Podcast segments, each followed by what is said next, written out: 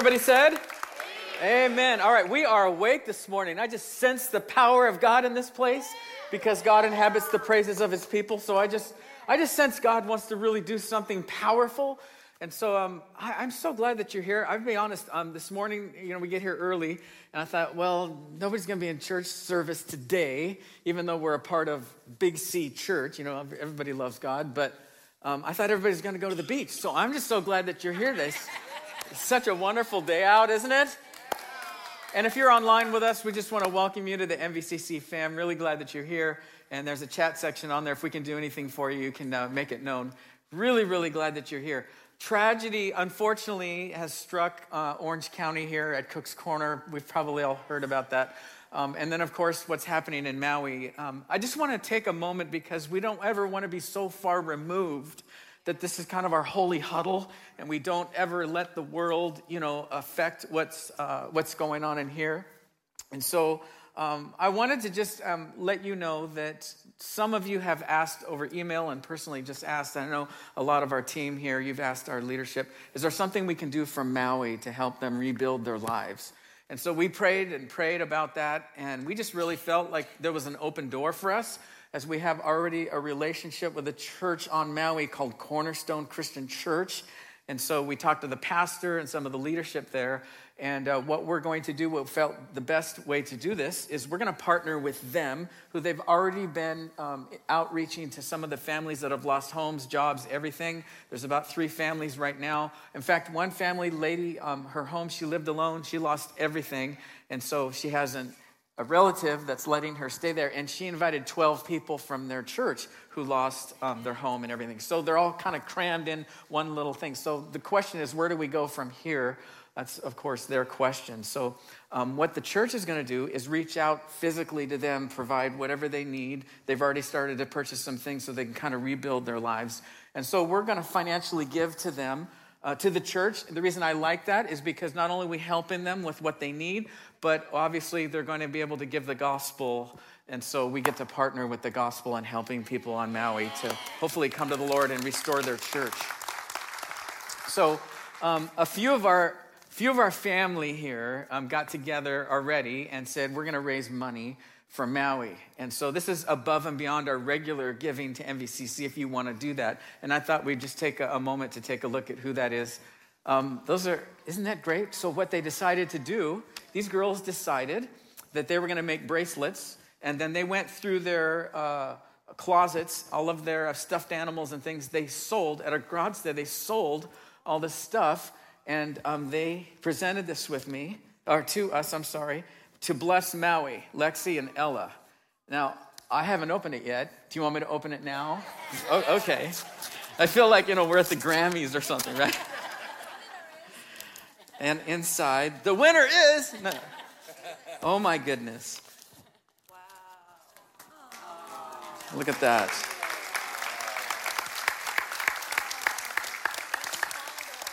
And there's a card. Obviously, they made some cards here. We're going to send that to the families on Maui. So this is a great start. Amen?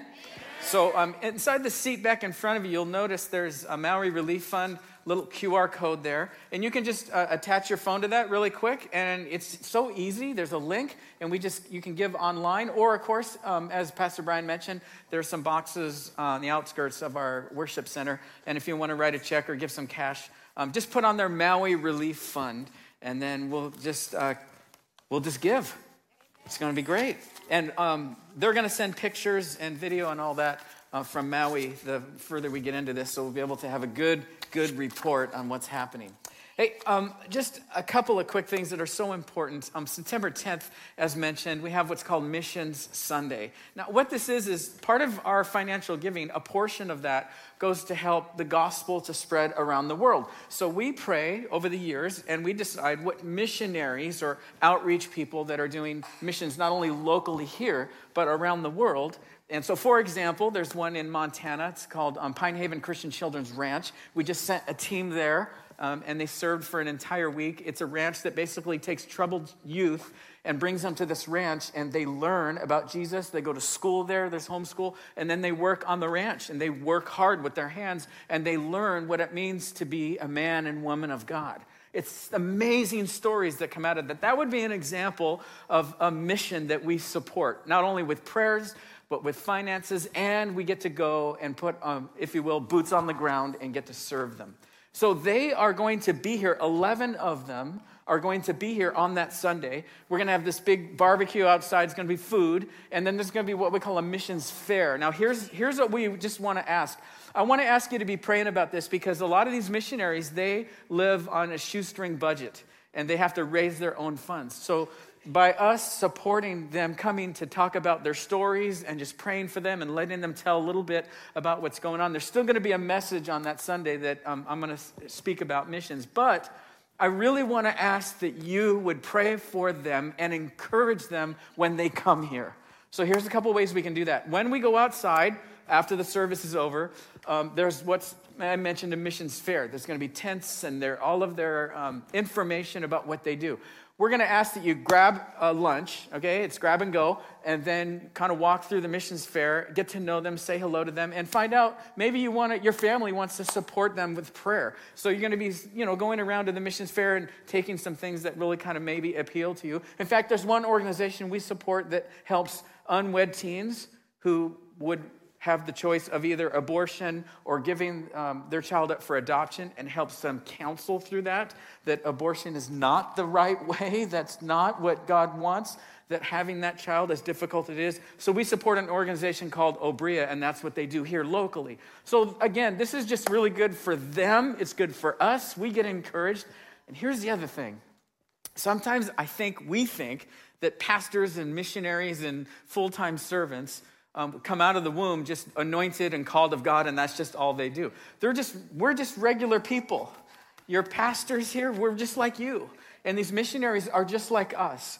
And so God touched their heart, God called them, and then they heard the call. And of course, they've sacrificed everything to get to serve the Lord. So, um, does that make sense? Does that sound cool? We're just, I want, I want you to be a blessing to them. Awesome. Um, also, I don't want you to miss Tuesday night, this coming Tuesday night, 7 o'clock from 7 to 8. You don't have to be here right on time whenever you can get here. If you have to leave a little early, that's okay. It's not the kind of service where you have to be quiet and walk in, not disturb anything. We're having worship and most of all, prayer night. And I am asking God to just pour out His Spirit, not just here, but on our entire city. And I, I, am a firm believer the only way that God will do that through our city and become, wouldn't it be great if Mission Viejo one day became known as the city of God? Something happened in the city of Mission Viejo, and it starts with prayer. It starts with repentance. It starts with the church. Those of us who know God and believe in Jesus and follow Jesus, when we get right with God, when we humble ourselves, God pours out His Spirit, and then it floods into the city. Been, we've been asking God for not just hundreds, but even thousands of people that we could touch here at MVCC. And all the Bible churches, we have been gathering together the pastors of our city, lead pastors, to get together and really start praying for our city, praying for your neighbors, praying for people that you work with, people you go to school with, people that are in your life, maybe live under your roof, but don't know Jesus Christ yet. We want everybody to have an opportunity to know Him. God loves everyone, and He wants everyone to have an opportunity to be touched by His love. Amen? So that's why it's so important we come to prayer night. A church that does not pray, we can say we pray, but unless we pray together, that, there will be no power in that church.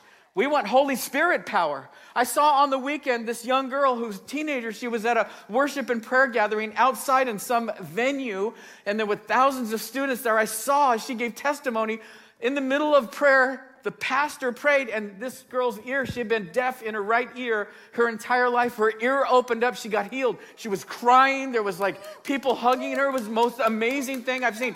I have been praying, God, release healing over your house. There are many of us here that are suffering with pain and heartache. It might be emotional pain and heartache. And I believe that God is still the great physician. Jesus is the great one. He is the Almighty God. He holds everything in His hand and He can do it. But He's looking for people that will cry out to Him, that we're so hungry for God and want nothing else than to have a touch from heaven. So let's pray because today I want to talk about in our series listening listening and be able to discern the voice. So let's pray. God, we are praying for a Holy Spirit moment now. God, we believe that you're here because not only did you tell us, but we sense, God, your spirit here through the incredible worship of our, our worship leaders that are just humble of heart and hungry for you. So, God, all these songs, all this teaching and preaching, everything that we do, taking communion, loving the brothers and sisters here, God, reaching out to those that are unsaved, all those things, God, it's all for you. This worship service is a gift, God, to you. We want to present it, God, from our heart so that, God, you would be well pleased. I pray that you would help me today, God, to preach and teach the truth Help me, God, to not be afraid. Help me, God, to not focus on me or my problems or what I'm going through. We focus on you, God, because we believe, God, you want to do something great. And I believe, Jesus, you will do something powerful, either changing a heart, healing somebody today, changing a mind, whatever it is, God. We give you full reign, Holy Spirit. We want you to do it. And we believe that you are already at work. And we pray this in Jesus' name. Amen. The next series that I'm going to do is called Bringing Them Back Alive. I just want you to be praying about that after we finish this series on hearing God. Bringing Them Back Alive is about how can we reach our non-churched, unchurched, unbelieving friends for Christ. I want to give you good tools and good food to eat on how to reach people that we love. Amen? If I was to ask you this question, which I'm going to do, the devil has many tools, doesn't he? To distract us from hearing, hearing his voice. What would be some of those distractions? I just want you to think in your mind one, two, three, or four. What would be a tool that he would use against you to get you to not hear the voice of God? I think some of us, probably most of us, would say temptation to sin. Uh, or maybe the allure of that temptation to get involved in something that's not of God. Um, many, I think because we live in the OC, I think distractions would probably be on that list. You know, if the devil can keep us busy, you know, then we're distracted from hearing the voice of God. But here's one I want to talk about today, which the title of the message is He Has Already. God already has, and He wants us to be listening. I think one of His main tools, and I know with me, my own walk with God, this resonates with me, is accusations accusations. Some of us here still hear some of those voices that were either negative, that told us we would never amount to anything, threats, trauma. Maybe even that's the self condemnation, the voices that we create in our mind that tell us we're no good. When I was in junior high school, um, one of my um, shortcomings, one of my uh, insecurities is I've always been short. I will always be short. I read somewhere that pastors who are over six feet tall carry more authority with their church. Isn't that that's so silly, isn't it? But something like that will get inside my head and I'll think about that. I thought maybe getting platform shoes that would be even higher might help me a little bit. So when I was in junior high, I was walking in, uh, I went to Niguel, Hills Junior High School. I was walking through the quad, going to my lockers, and I was walking through this area with a friend of mine, and I remember this really tall, big kid. And you know when you're in junior high, you just, you just see things differently. You just, whatever. you're trying to find out who you are. And so I see this guy coming towards me, and I didn't think anything of it at the time. And before I even knew it, he was in my face, and I had my books in my hand, and he went, all I saw was his arms that went like this, and he pushed me hard in my chest. I literally felt back, fell back, my notebook popped open, my uh, uh, uh, uh, papers and stuff were all over. I was so embarrassed. Everybody was laughing at me. Now, that may seem really silly to you. I know maybe some of us have had experiences like that, but things like that still, once in a while, will come up for me and I have insecurities. I have my own, if you will, own self accusations that I deal with. So if you're like me, we can either choose condemnation, or here's what I want us to choose so we can hear the voice of God, or conviction. I want to talk about that really quick, the difference between those two. So, Condemnation and versus conviction is key to hearing God's voice. An example of this would be in the New Testament that even saying his name, I don't remember hearing his name anywhere, even in society. I've never come up to a person and say, Hey, what's your name? Oh, my name is Judas. I've never heard that anywhere.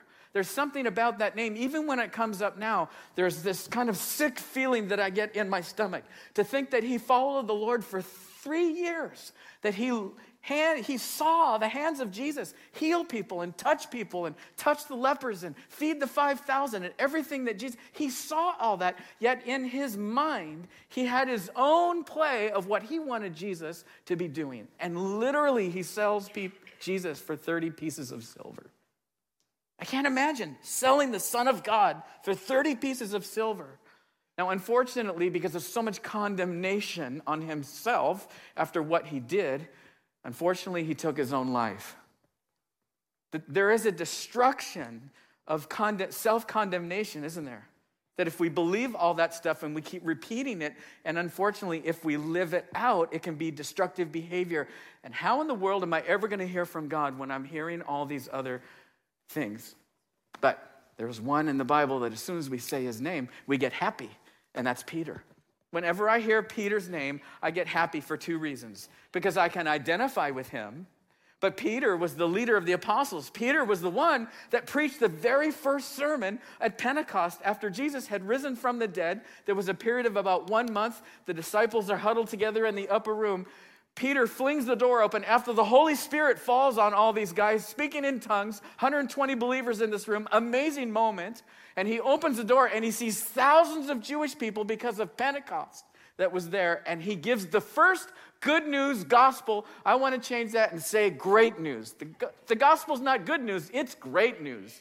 And he gives the first gospel message, and 3,000 people are baptized right on the spot.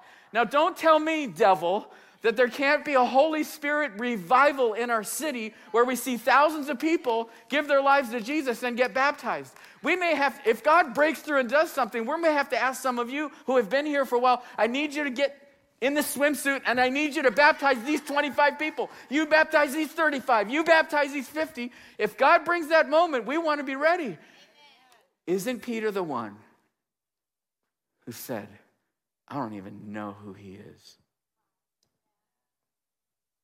You must have the wrong guy. After being with Jesus and looking into the eyes of Jesus and telling Jesus, I will go to Jerusalem, I will die with you. Remember, he said that. Here's Peter that gave up everything, and yet now, three times, not once, not twice, but three times, he is denying that he even knows Jesus. Why were those two men different, and what happened? Because one was falling under and believed there was no way out. But one repented and he believed that Jesus won the victory at the cross and Jesus can redeem and restore anything.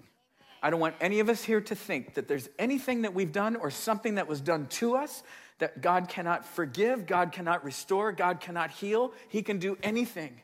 He is the God that can do all of that. And this is the difference. This is where I want us to be at MVCC is under heavy conviction, not just about things that we've done wrong, not about things that we need to change, but a conviction that God loves me.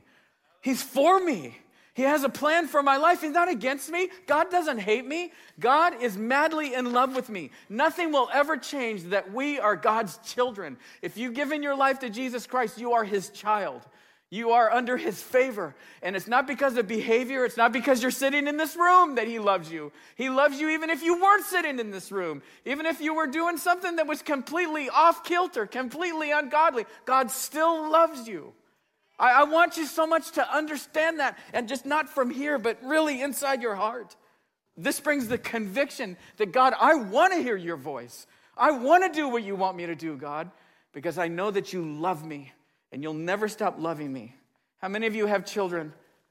How many, come on, have grandchildren? How many of you, when your children disobey or disobeyed, did you ever say, Well, you're not my son anymore? You're not my daughter anymore? Never. We would never do that. Even if we're displeased with their actions, you will always be my son. You will always be my daughter, and nothing, nothing will ever change my love for you. This kind of intense love is what I want us to feel this morning because there's something when we are touched in the heart and know that God loves us, we want to then listen to his voice all the time. It's not like, well, I guess I better discern the voice of God, so I got to do these five things. Okay, I guess I'll do it. No, I long to do it, God, because you love me so much. And God, you have something special for me today. I know that God is speaking, I just want to hear him. So condemnation always leads to despair. Condemnation, self condemnation, will always lead to despair.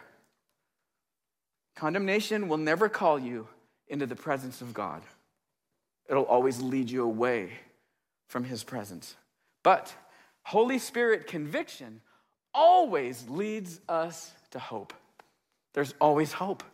I don't want you to think here for a moment that there's something that either you have done or haven't done in your life or something, again, done to you, that there's no way out of that. God always provides a way out. He's always a God of hope. And so we want to be listening, listening to his voice. God did not deal with us according to our sins as we deserve. Amen? Amen? But according to his love as he decided to love us. So, question. I think, I really think, just my own experience of walking with God, a lot about listening to God has a lot to do about what I believe about God and what He believes about me. Would you, would you agree?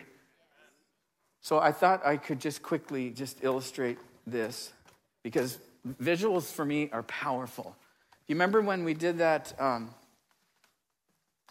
could you help me? I thought I could grab both those chairs, but I can only grab one. So I wish I was taller. I wish I was bigger. Thanks, George.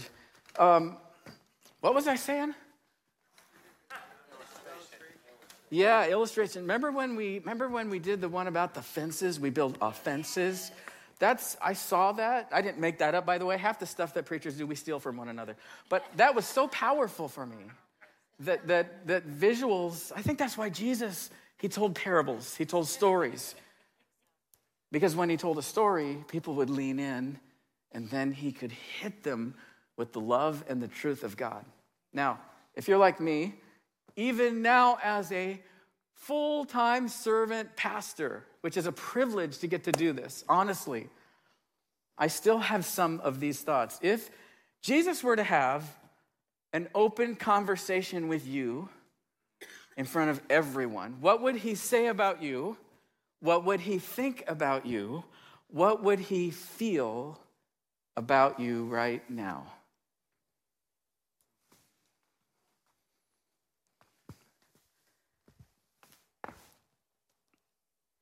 I have been so angry with you. That's, that's one. Sometimes I feel that. Or how about this one? What, what, what, like, what, what was that? That Jesus was just extremely distant, far away. Have you ever prayed and prayed and prayed and asked God for something, and it just feels like you're hitting the ceiling with your prayers and God isn't even listening? David in the book of Psalms said, God, why are you so far away from me? Why won't you answer me? Where are you, God? Those feelings that sometimes we have, I think it's, it's healthy for us to tell God how we feel. I, I think the other one that um, he might feel about me, you, as he might even lean into me, you, Mike, are such a disappointment. That's a big one for me. Sometimes I feel like I don't measure up. Following the Lord and being a pastor, such a wonderful church like this, there's moments that I feel that he's disappointed with me. Now, how does that play into this? Because if I believe all that stuff, if I'm living by what I feel sometimes, how in the world am I ever going to hear his voice? Let alone, I'm not sure I even want to hear his voice. If he's always angry, come, come to church with me and, and meet the God that's always angry with me. Do you, do you see how this works? Come to church with me. Come, come visit MVCC and, and hear about the God who's just distant. Come to MVCC and hear about the God who's disappointed with me. You see what happens if we start believing this stuff, which I think we probably would all agree. We've all felt this at one time or another. If we believe that and we live by that and let that rule us, again, it's a distraction from hearing from God. So, what do we do in the middle of this dilemma that we have? If we were just real, right, with ourselves and with God and people who we trust, I'm sure we've all felt one of these three emotions. And I don't want anyone here to be driven or live by that. So, what do we do? What does Jesus say? In Luke 15, we're going to get there in a second. I just want to set this up. We're going to get to verse 20 through 32. But here's, here's what Jesus would say. So, Mike, I just want to tell you there was a certain man who had two sons. Now, I've heard this played out that Jesus, remember, was accused of being with tax collectors and sinners, prostitutes, people of ill repute. He was accused of that. That tells me he hung around them. That means he was in the places of ill repute. So when he told this story, a man had two sons. And the younger son said, Father, all of your inheritance, I want it now.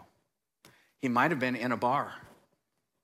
He might have been in a place where there was a lot of carousing, a lot of smoke filled room and dancing, and lots of just music playing, and people over in the corner arguing and fighting and throwing uh, alcohol on one another. Just a lot of stuff going on. And as soon as Jesus says, a certain man, when he walked into the room, had two sons. I believe everything stopped.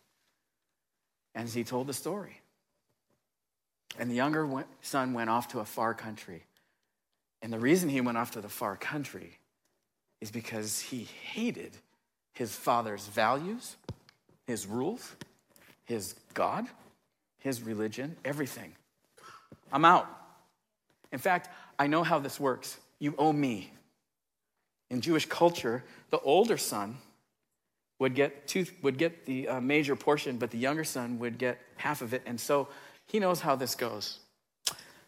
So, the saddest part of the story is the older son was with the father the entire time under his roof. We'll get to that in a second.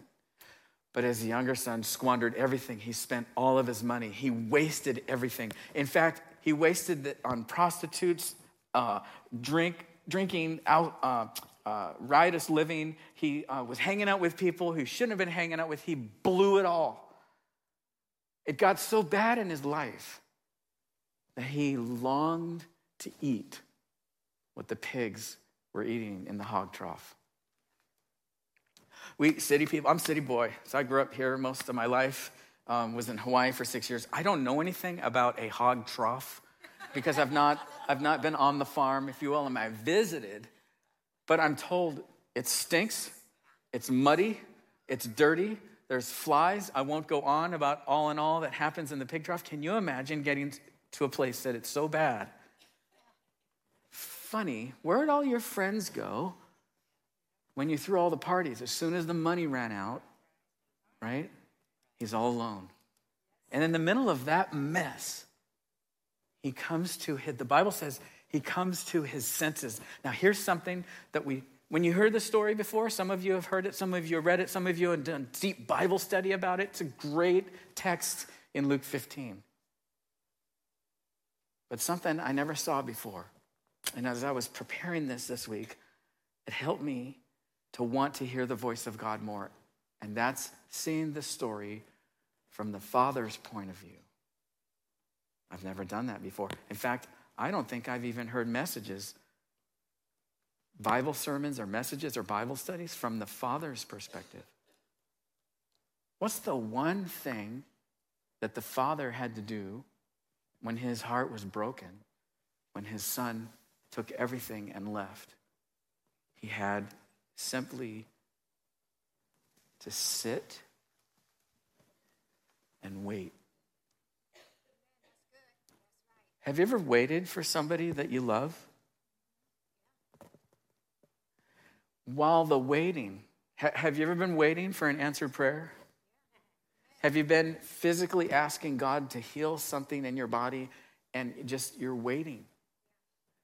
The, I think the hardest part about waiting is while I'm waiting, the worrying comes. Right? Or how about this one? The self condemnation during the waiting. I think one of the, the saddest, most difficult things is to have a child whom you have raised and loved with everything that you have, and they may not physically leave the house, but they've left you and they've left the Lord, and they're still under the roof, and you have to wait. If I would have, or maybe they physically have run away, maybe I should have. Maybe I should have gone to more of the soccer games. Maybe I should have prayed more with my kids. Maybe, maybe I should have said, We're all going to church as a family. I let them make their own decision, but I, in fact, I don't even know if my son or daughter is alive. One of our families here, in fact, one of our elders, our elder shepherds here, was very open and honest, he and his wife, about their daughter who's run away and completely living a lifestyle that's contrary to the way they raised her. And there was one point for a couple of weeks, they didn't even know she was alive. I can't say that I know what that feels like. I can't imagine the waiting. Isn't that what the Father did? All the while, when the younger son was gone. But it says in the middle of that hog trough, in the middle of all of that, Here's where we pick up the story. Filled with love and compassion, the father ran to the son, embraced him, and kissed him. And his son said to him, Father, I have sinned against both heaven and you, and I am no longer worthy to be called your son. But his father said to the servants, Quick, bring the finest robe in the house and put it on him. Get a ring for his finger and sandals on his feet. Isn't it interesting that the father doesn't even say anything? He has rehearsed this speech, the son did, as long as we don't know how that journey was to come back home. And if it was from here to Vegas, that's a long walk. I've driven through Death Valley, it's hot. And his, on his way home, he's rehearsing the speech. Father, I got, Dad, if I only, Dad, if I could just be one of your servants. I'm not worthy. How many times did he? His father wouldn't even let him get the whole speech out. He rehearsed the speech that he never needed. And I guess what I want to say is hearing the voice of God, I go over in my mind when I've sinned or when I remember bad things that I've done or how short I am as an illustration of other things in my life or how the bully nailed me and how bad I feel about that and so unworthy that I have a speech that I've rehearsed. God, I want you to get your favor back on me. And he already runs to me. And the fact that he runs to me and doesn't even ask me about my speech that I've rehearsed 10,000 times makes me want to hear the voice of God. Does that make sense? So I want you not only to throw a party for my son, but kill the fattened calf. We must celebrate with a feast, right? For the son of mine was dead, and now he's returned to life. He was lost, but now he is found. So the party began. And meanwhile, the older son was in the fields working. When he returned home, he heard the music and dancing in the house. And he asked one of the servants what was going on. Your brother's back. He's told, and your father has killed the fattened calf, and we are celebrating because of his safe return. But the older brother was angry and wouldn't go in. His father came out, watch this now, and begged him. But he replied, All these years I have slaved for you and never once refused to do a single thing you told me to do. And in all that time, you never gave me even one young goat for a feast with my friends. Yet, when this son of yours, look at the disrespect, look at the, the walls that are, this son of yours, not my brother comes back after squandering your money on prostitutes, you celebrate by killing the fattened calf? His father said to him, Look, my son, you have always stayed by me, and everything I have is yours. We had to celebrate this happy day, for your brother was dead. I thought he was dead and has come back to life. He was lost, but now he is found. Isn't that amazing? Doesn't this, this change something within us? Because I don't know about you, but I live here sometimes. Sometimes I, I get caught here. I let myself get caught in this place.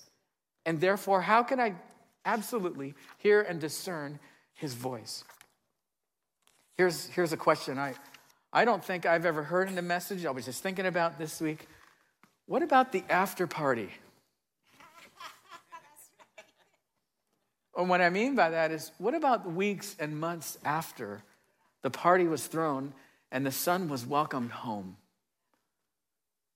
Did he struggle with what he did and am I really forgiven? Does my father really love me? Am I still welcome in this home?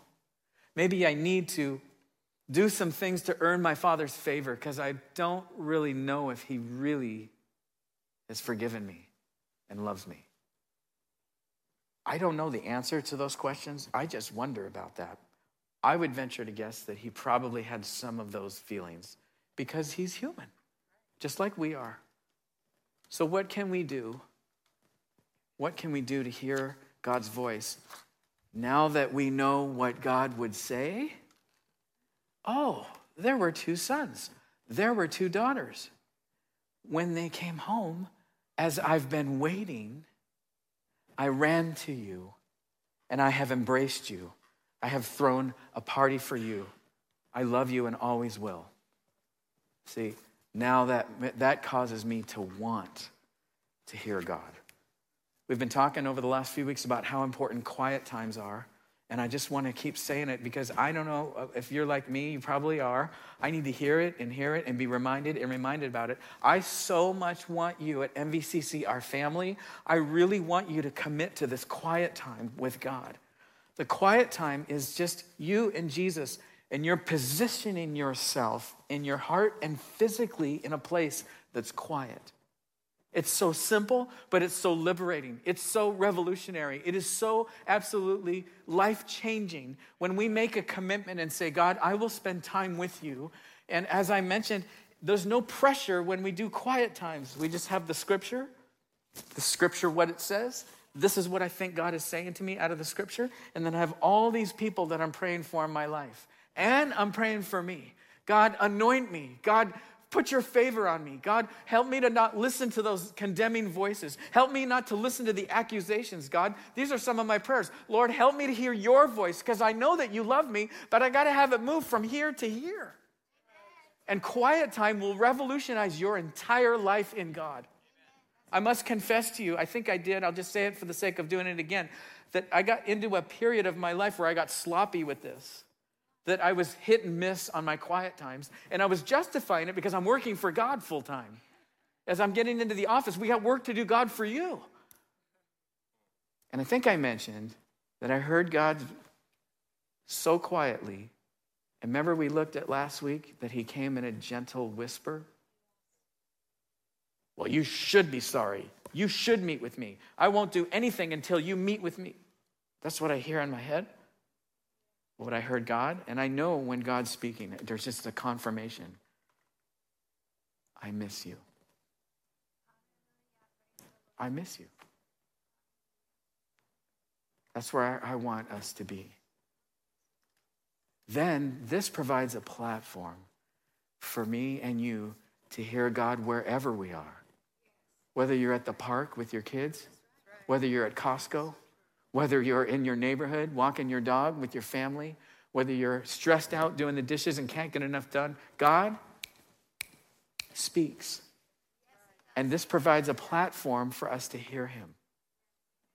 So, to wrap this up, what do we do? What can I clamp onto?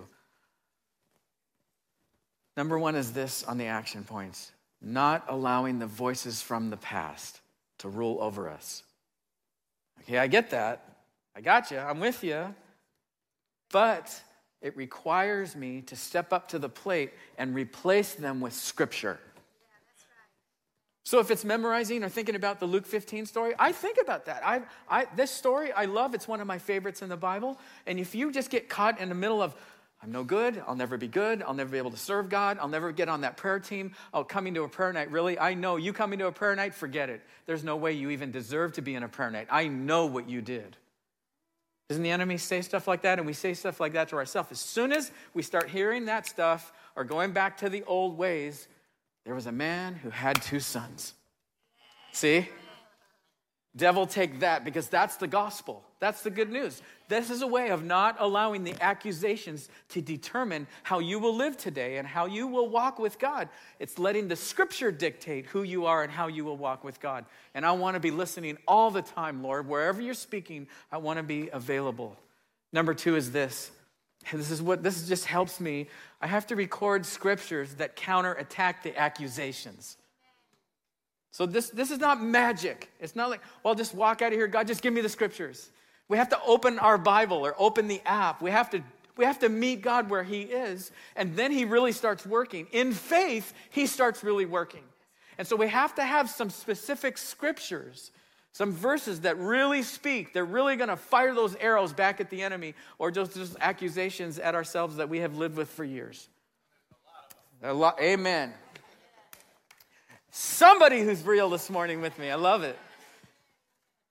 Instead of cementing yourself, number three, in past failures, affirm that God loves you. He loves you. And He gave His life for you. He redeemed your life. And He will return one day to bring you home. Brothers and sisters, I just wanted to remind us that Jesus Christ is alive and He's coming back. And He's coming back not to just restore everything, but He's coming back for you. Personally, He comes for you.